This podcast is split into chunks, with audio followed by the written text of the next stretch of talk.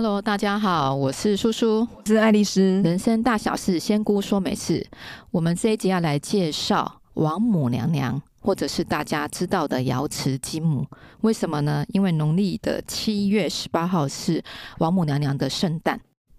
那坊间有很多对王母娘娘的称号哦，我看一下，像是什么西王母啊、王母娘娘啊、瑶池金母啊。对啊，那请问王母娘娘跟瑶池金母是同一号人物吗？嗯，她是一样的哦，所以。只要我们称王母娘娘，其实就是瑶池金。对，我们可以从她的那个圣号“无极瑶池大圣西王金母天尊”，所以他把瑶池跟西王这个从圣号里面是合并在一起的。那这个呢，我们可以依据那个典故，《山海经》里面的《大荒西经》有讲到“西有王母之山，霍山海山”，所以说王母娘娘呢，她住在西边的山上。那这个西边山上是什么山呢？就是在昆仑山。那昆仑山里面有个瑶池，所以王母娘娘是住在昆仑山的瑶池。所以我们才又称为瑶池积木。哦，因为这样，所以才会称它叫做瑶池积木。对，嗯，我们最常说的就是那个蟠桃嘛，天界那个有蟠桃。对啊，而且王母娘娘是不是有个蟠桃大会啊？哎，对，蟠桃是这样的，因为王母娘娘住在昆仑山的瑶池呢。今天有问瑶池积木，她说她有四座的蟠桃园，四座哦，就是对，很大，就是不止一座，有四座。那这个蟠桃呢，是三千年才结一次果实。哇！对，那蟠桃可以让神仙延年益寿、保命延生，然后它是一个长生不老的这个传说。但是呢，其实我们基本上上到天界就是长生不老啊。哦，所以吃上这个蟠桃就等于是。到天界的，你已经到了九重天修行了哇！所以到九重天修行，你有没有吃蟠桃？基本上都是长生不老。嗯，对。那其实我们可以看到，那个就是《西游记》里面有记载到。对啊，我记得《西游记》上有提到，对不对？对，他说有一天王母娘娘设宴，大开宝阁，瑶池中坐蟠桃盛会。嗯、那齐天大圣呢就问说：“此树有多少株数？”嗯、对，那对方说有三千六百株。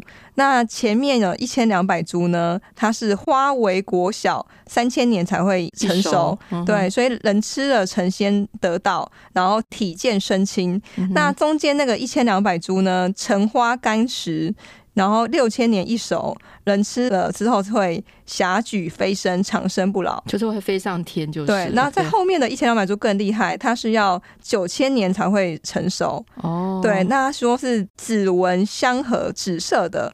那桃子上面有紫色的纹路，那人吃了之后呢，与天地齐寿，日月同根，哇，就长生不老。所以真正长生不老是要吃到九千年的这个果实。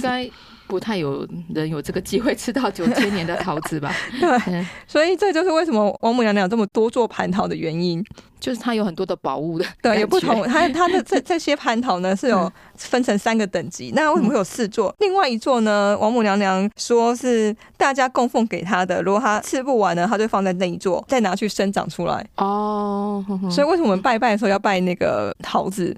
哦，对，也是这样由来的。对，王母娘娘接收了之后呢，她会把一部分比较好的桃子呢，再拿去种。嗯、那这些种出来的蟠桃呢，再回馈给就是需要的人。嗯，例如我们今天去拜拜，王母娘娘可能无形中就给我们一个蟠桃也说不定。哦，嗯、哇。好，但是想到瑶池金母，大家就知道说，哎，这是一个非常至高无上的一个呃神明。那大家会很好奇说，那他跟玉皇大帝到底是什么关系呢？因为坊间有很多传闻，有的说，呃，那个王母娘娘是玉皇大帝的老婆太太，但其实不是嘛。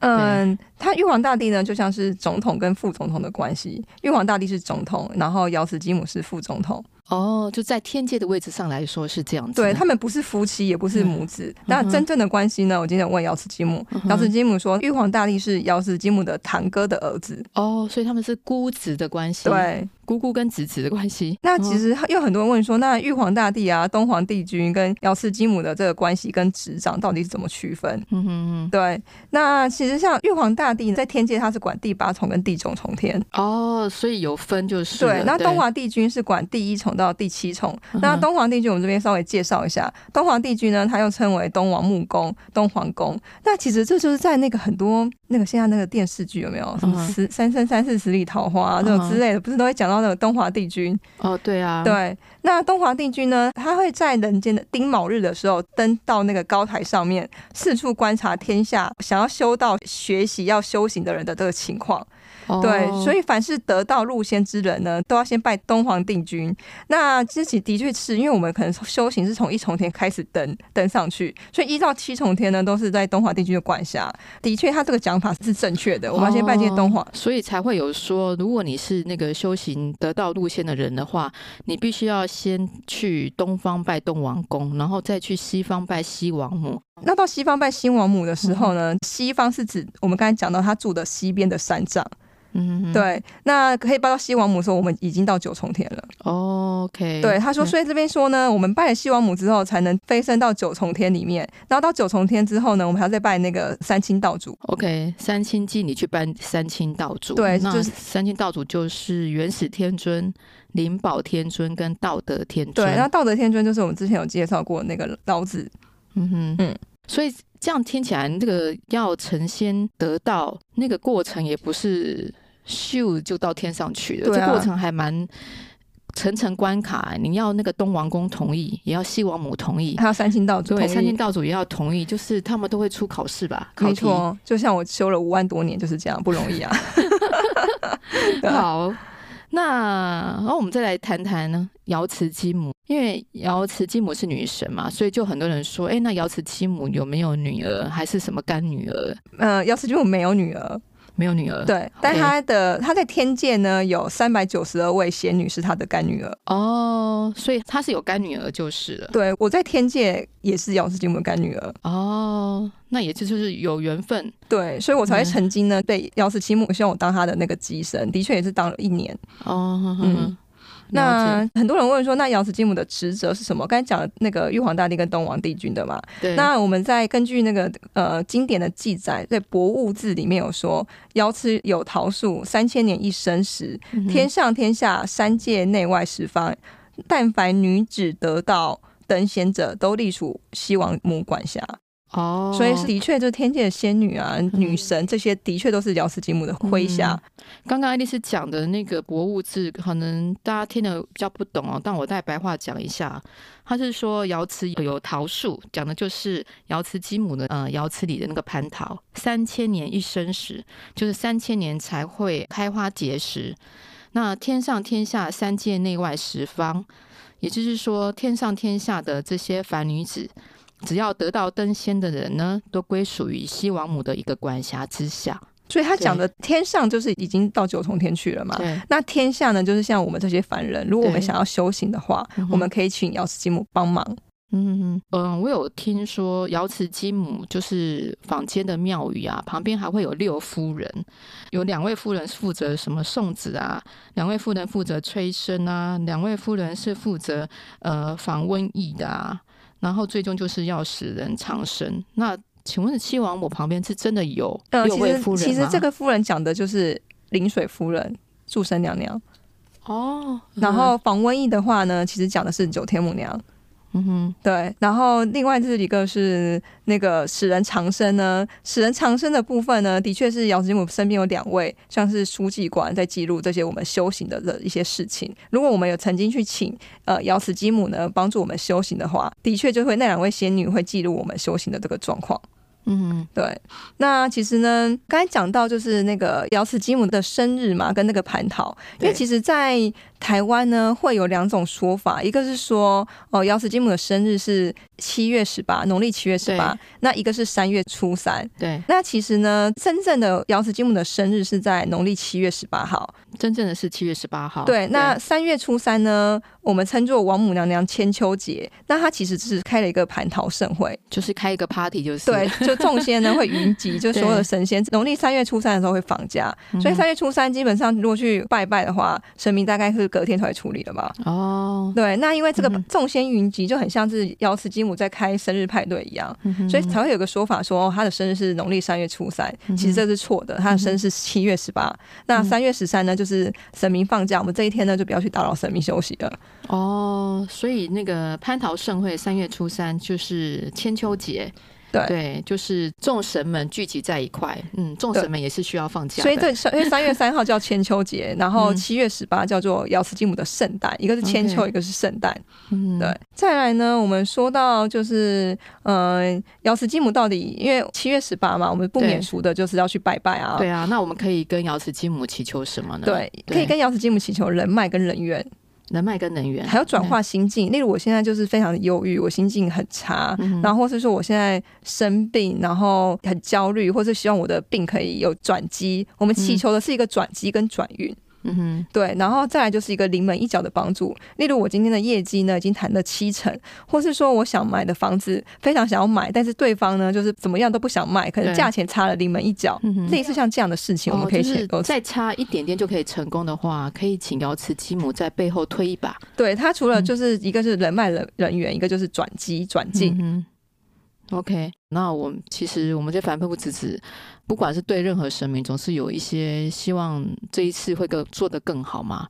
那我还也是想请教说，那瑶池金母反过来有没有任何对我们人世间的众生，他有什么样的一个期许呢？呃，瑶池金母的期许，白话来讲，他说我们这一次呢，可以希望给大家可以亲近，然后圆满人世，因为我们要圆满人的事情，在人世间没有牵挂，嗯、我们才能真正的去得到圣贤，才能超脱。对，然后超脱轮回，然后真正的长生。他所谓的长生呢，其实并不是吃什么蟠桃就可以长生，他是希望我们能超脱轮回。如果你到天界去修行，那你就没有受轮回之苦，你就没有生老病死。对，天界神仙就是没有寿命的期限的、啊，那才是真正的长生。才是真正的长生。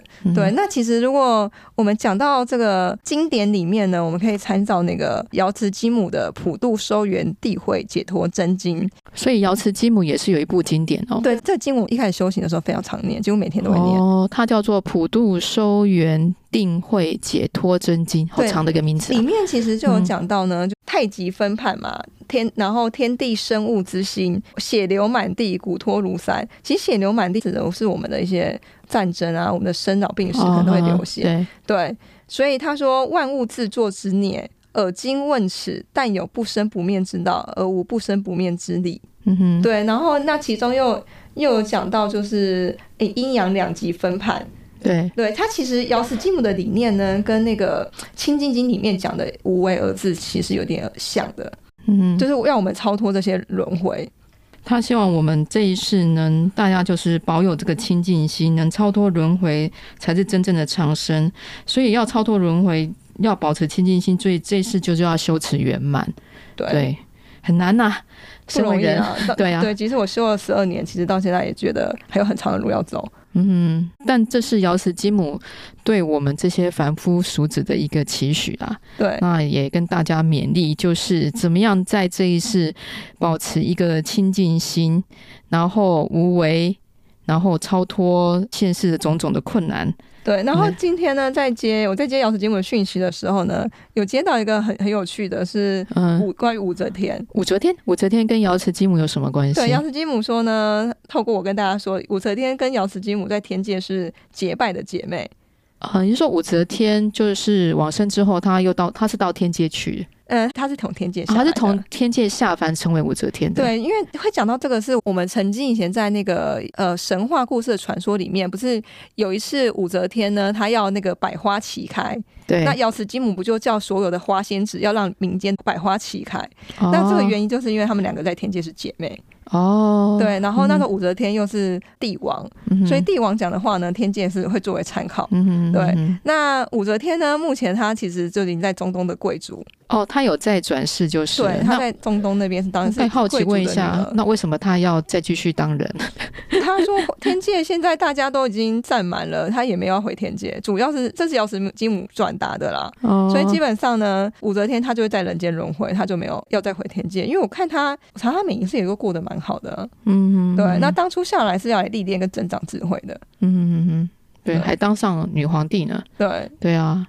但是也有人说，瑶池金母可以拜婚姻或者是求子，那这是误传哦。嗯，我刚刚讲说是以长生，嗯，就像我们我，我们上一集讲到的，我们可以跟瑶池金母拜婚姻啊，但他就是会去给月老压力，就让月老排急件。嗯、哼哼那因为祝生娘娘呢也在瑶池金母的麾下，所以我们去跟瑶池金母求子的话，她也是会去给祝生娘娘压力。就是一个主管跟下属的对，对，对，叫他属下做就是了。没错。OK，那刚刚有提到说瑶池金母是管呃女神，就是说呃女生如果你要得道成仙的的话，你的主管上司就是瑶池金母。那这样子性别之分是我们人间以讹传讹，还是说他们在天界是真的有这样的一个区分？在天界的确是瑶池金母是管女生，然后玉皇大帝是在武将啊、文官的男生都是归玉皇大帝管。哦，所以刚刚讲的总统、副总统就是这样子，的确是这样子。但是瑶池金母说他也有干儿子。所以也也不这么全然，对，因为我们现在是一个性别平等，所以如果今天呢，我们是女生要去找玉皇大帝帮忙，或是男生要找瑶池金母帮忙，神明都是一视同仁的。嗯嗯，只是在天界，因为天界职掌太大，所以他们是有依据这样子做一个区分。嗯哼，了解。好，那再回到那个瑶池金母的圣诞啊，那我们这一天的话，也就是要怎么去拜瑶池金母呢？嗯、呃，瑶池金母最喜欢就是那个水蜜桃。然后，或是我买那个豆沙内馅寿桃，寿桃，然后绿豆糕、冰糕这种都可以。绿豆糕，嗯，绿豆糕是像那个长得比较传统那种，小小的绿色的，嗯，吃起来粉粉的那一种。嗯，所以呃，那个瑶池金母没有像关圣帝君有什么禁忌，就是的。没有，他拜什么？拜饼干啊、水果啊什么？瑶池金木都会很。反正他就是喜欢桃类的东西。然后瑶池金木很喜欢花，花，他最喜欢花是康乃馨。啊，真的吗？因为他就像大家的母亲一样。哦对，所以他最喜欢的花是康乃馨。然后其次呢，像可以拜一般的百合啊、桔梗啊，嗯、然后兰花、文心兰这一类都是可以的。OK，第一次听到有神明喜欢康乃馨，嗯、我一直觉得康乃馨是国外的花。对。以前我在佛堂拜拜，每年生日我们都会去买康乃馨，买康乃馨。嗯，好。那台湾比较有名的瑶池金母的庙，如果我没记错的话，我突然想到，就是花莲有一个圣安宫跟慈惠堂嘛。对对，而且听说那时候是不是瑶池金母有显灵？